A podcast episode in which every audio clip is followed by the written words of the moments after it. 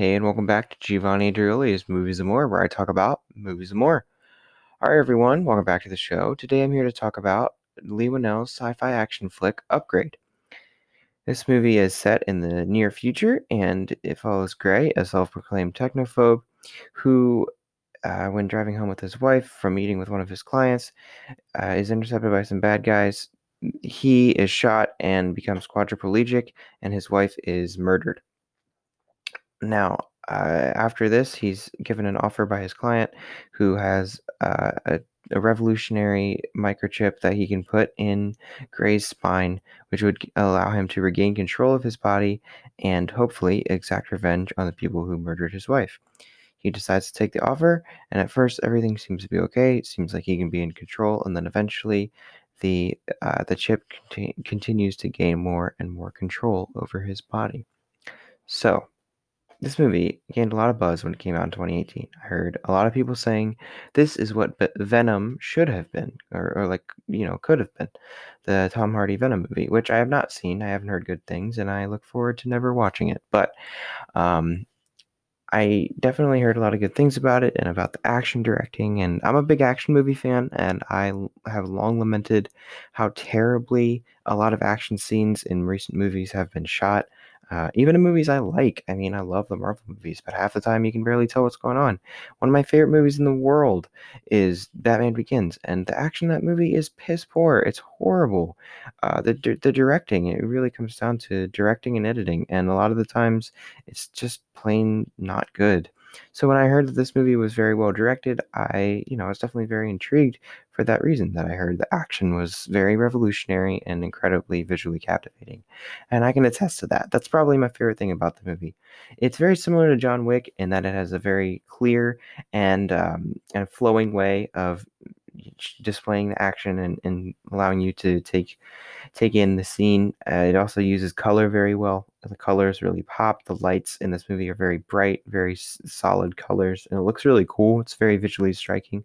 There's a lot of things in this movie that are difficult to describe uh, just talking about them, they're really cool when you see them. Like they they can like mess with the keyframe for certain sequences when he's walking, so it kind of looks jilted and looks like he's going down one of those never-ending hallways where he's moving forward, but it's like the hallway isn't getting shorter. It's like kind of it looks weird. Like he looks like jilted and like the motion is kind of funky.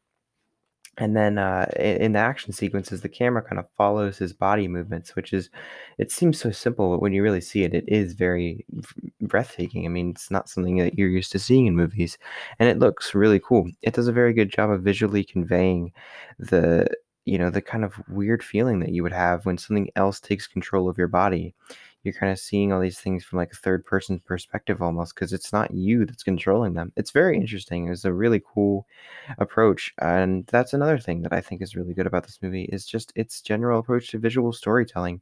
You can gain a lot even just from uh, what they don't tell you. Uh, this is one of the best things about the world building, I think, is that there are a lot of mm, things that are mixed in uh, where there's like really futuristic cars and then there's like stuff that's pretty old and the same with the buildings and the technology.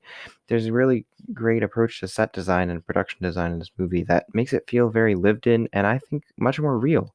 You know look at the world we're living in now. We don't live in a world of absolute cutting edge. You know there's a lot of stuff the desk i'm sitting at is probably um, five ten years old. I mean it's not like the it's not like brand new and and neither is my laptop or or my phone. You know i don't always have the newest stuff but um that's very similar to to how this movie is where there's like certain cars that are super futuristic and and electronic and stuff and then there's stuff that's a little bit older maybe more like the cars that we would drive now. And i think that's really cool. Um you look at even cities like boston where there's like modern skyscrapers and then there's like literally next door a building that's been here since like this country was founded. So it's like you know it's a little bit mixing the old and the new this movie does a very good job of that and i think it, it feels more real than a lot of movies where it's like the entire world is futuristic everything's neon and glowy and you know it'll take decades for us to get to that point if that ever happens and it probably won't you know you're still going to have a lot of things from the older world and so I like that about this movie. It does a very good job of just conveying all that visually. That's one of the best things about it, I think. It's just its approach to visual storytelling. They do a very good job of conveying a lot of things to you purely through the visuals. I also think that Logan Marshall Green is giving an amazing performance. Most of it comes down to his physicality. I think that's some of the stuff that stands out the most. He's very convincing when he's paralyzed. He's very convincing when the robot's controlling his body. He really doesn't look like he's in control. It looks too smooth and too fluid, and sometimes he looks like he's trying to resist it. It's very, very good. He did a great job of like mastering his walk because it looks very different. Everything looks robotic and precise, and it doesn't look like you know, he's a guy pretending that a robot's controlling him. It just looks like a guy who is being controlled by a robot. Like it, it just looks real, and I think he does a very good job of that. Uh, I think some of the the only things I don't like about his performance are some of the line deliveries, and this might be a script problem too. I don't know if it's the line as lines as written I don't like, but um, there's a lot of parts in this movie where the character is kind of written to be like a little bit funny. And like I said, I don't know if it's how the lines are written, how he d- decided to play them, or both, but they come off very awkward and weird. And I don't think that that was necessary. Uh, I think it kind of took me out of moments that I think were otherwise very cool. And it was probably one of the most distracting aspects of the movie. So I don't know about that. But in terms of like the emotional moments, when his wife first dies, when he's super angry at a lot of points, when he's trying to kill himself, there's so many line deliveries and and facial movements especially where he just he's able to portray so much so well and he does a very good job throughout the entire movie. I was really really impressed by the vast majority of his work in this movie. So overall i would say that i'm probably a little bit less taken aback by this movie and just like totally in love with it as a lot of people are I understand that it's very, very good. It's certainly better than a lot of the bog standard action movies that we've been seeing recently. But I don't know if it's as great as a lot of people uh, seem to seem to think it is. I definitely enjoyed it, and I would watch it again. I think that the ending was a little bit overcomplicated and and sort of too full of itself uh, to the point where I was a little bit like, really, like really, that's what we went with. So that was kind of disappointing, but I at the same time I could see another person really loving it and that being what totally makes it come together. So I don't know. I can see why people really love it. I'm not totally there, but I definitely would recommend that you check it out at least once. And I'd probably watch it again if only for the action and the performances. And then uh, to a certain extent, the twist, maybe watching it with that knowledge, it would be a little bit more interesting. I'm not sure. So, yeah, I'd give another shot and I'd recommend it to you for sure. It's very interesting film to look at and to watch. So I definitely enjoyed it. I wasn't mad while I was watching it, but I don't know if it's like one of my favorite movies or anything. All right, before I get out of here, I want to say that I am so very grateful for uh, this amazing mic that I'm now recording on. I love it. The audio quality is so much more clear. It was a gift from one of my best friends in the world. His name is Ken, and he was so generous to give me this. He really didn't have to, but it was an amazing birthday present, very thoughtful, and definitely improved the quality of the show. Uh, it did also teach me how to get better with my audio work because I am used to recording these on my phone, which is hooked up to an external mic. And I don't really have to do a lot in terms of picking the mics. That's pretty much picked for me as soon as I hook it up.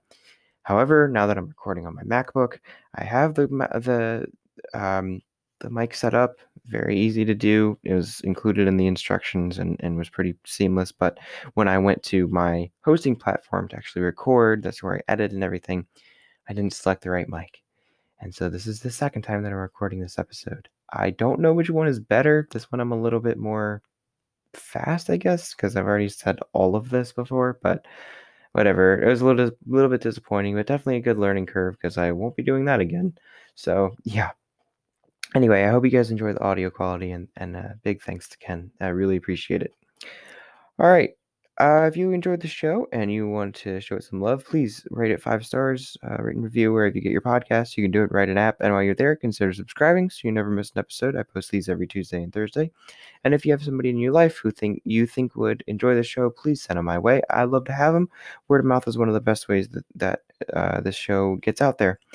So uh, yeah, if you want to contact me, if you want links to do that, and if you want every place you can listen to this podcast and links to every episode and links to buy my clothes, you can find all that at moviesandmorepod.com, which is linked in the description. So thank you if you've done all that, and thank you in advance if you're going to. But in the meantime, thank you as always for listening. That's the most important thing that you do for me. And until next time, um, shit, I had this ready earlier. Sit back and enjoy the ride. Peace.